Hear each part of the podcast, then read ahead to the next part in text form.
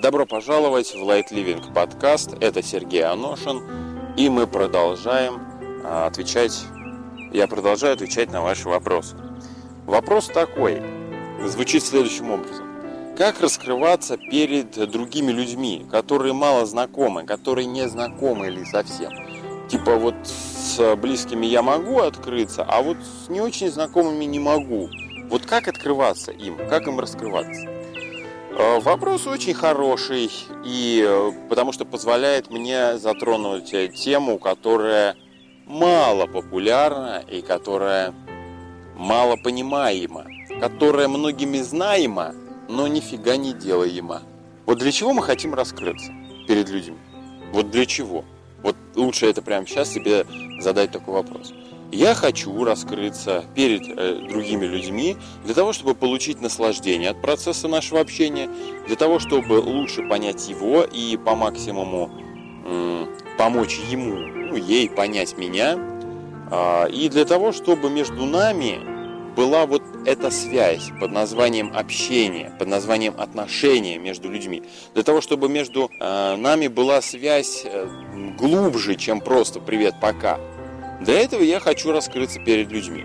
У вас, возможно, ответ другой, у меня вот он такой.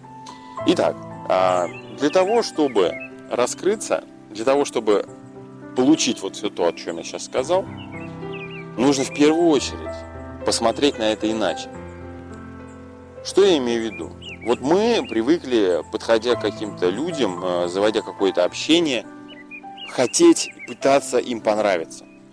Вот изо всех сил – изо всех сил хотим понравиться человеку. Ой, а что он обо мне сейчас вот думает? Так, так, так, у меня прическа нормально. Ага, так, э, ширинка у меня все застегнуто, все хорошо. Насколько я уверенно говорю, так, надо поувереннее, поувереннее сказать. Так, э, ну, знаешь, э, красотка. Вот, и, и вот, вот этим мысли, вот этой мыслемышалкой наполнена голова. И спрашивается, о какой открытости речь? Потому что возникает страх – и получается общение из страха, а не общение из любви. Вот когда общение из любви, тогда можно ожидать раскрытость. Сейчас я расскажу, как это. А когда общение из страха, то что ожидать, кроме того, что вы будете зажиматься и тем самым все, быть все менее открытыми перед э, собеседником. Итак, что же значит общаться из любви? Что же это значит? Давайте вспомним, вот когда а, когда у нас бывает любовь, вот в состоянии любви, что в нас возникает?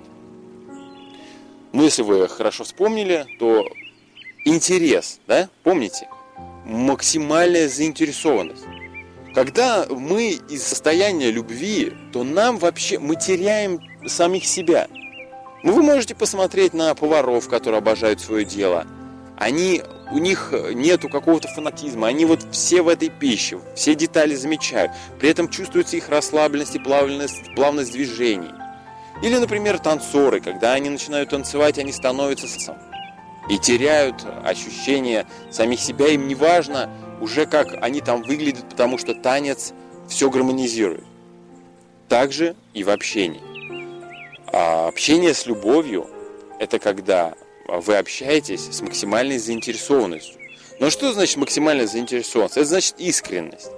То есть, когда я себя заставляю, так, мне нужно сейчас, ага, вот я вижу э, девочку симпатичную, так, мне нужно сейчас показать свою заинтересованность ею. Сейчас я проявлю усиленный интерес и так далее. Да ну нет, не, не работает так. Заинтересованность искренняя. Когда она искренняя, тогда можно говорить об отношениях об общении с любовью. И именно тогда вы не можете не раскрыться, потому что это происходит само собой, потому что все ваше внимание, весь ваш фокус находится в вашем собеседнике, которого вы хотите постичь вот в эту секунду, в эту минуту. Захотеть постичь человека, находящегося рядом с вами, ваши отношения будут прекраснейшими. Ваши отношения будут идеальнейшими, если вы так будете делать. Есть простой пример – одна моя знакомая решила попробовать применить э, вот эту искренность в общении со своим мужем.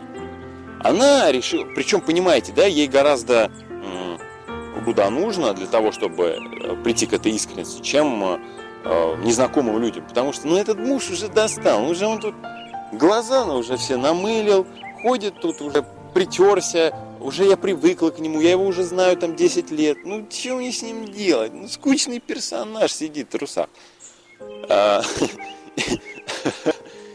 и она, но она решила попробовать. И она вдруг начала его изучать. Представляете, да, 10 лет жили вместе, а тут она его решила изучать. Она удивилась тому, насколько глубок ее муж. Она удивилась тому, насколько многослоен его характер. Она безмерно удивилась тому, насколько он интересен и многогранен. И что же вы думали? Муж стал вдруг ни с того ни с сего предлагать ей куда-то прогуляться сходить, там, в ресторанчик сходить. Цветы принес через 10 лет. Редко кто это делает. Понимаете? А, а, а что она сделала? Да интересоваться начала. Ведь мы в основном общаемся друг с другом, чтобы э, у кого длиннее пися. У, кого длиннее. То есть меримся письками в основном. Самое смешное, что уже и женщины с мужиками начинают мериться письками. Само по себе абсурдно. Но вот как-то мерятся, находят способ.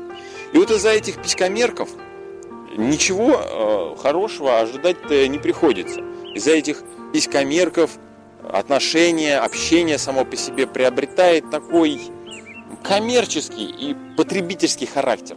Когда я хочу урвать внимание, и когда мой собеседник хочет урвать внимание. Кто у кого оторвет внимание? Ну вот и, и что? О каком раскрытости? О чем вообще говорить? Не приходится. В следующий раз, когда вы будете общаться с, с своим собеседником, причем неважно, кто это, партнер по переговорам, босс, сотрудник, жена, муж, э, любовница, подружка какая-нибудь, друг, на, посмотрите на человека иначе. Заинтересуйтесь им. Вот захотите, перед тем, как эта встреча произойдет, скажите себе, я хочу его, ее исследовать. И все внимание в процессе беседы направьте в этого человека. О результатах поделитесь в комментариях. А с вами был Сергей Аношин. Со мной легко. Пока.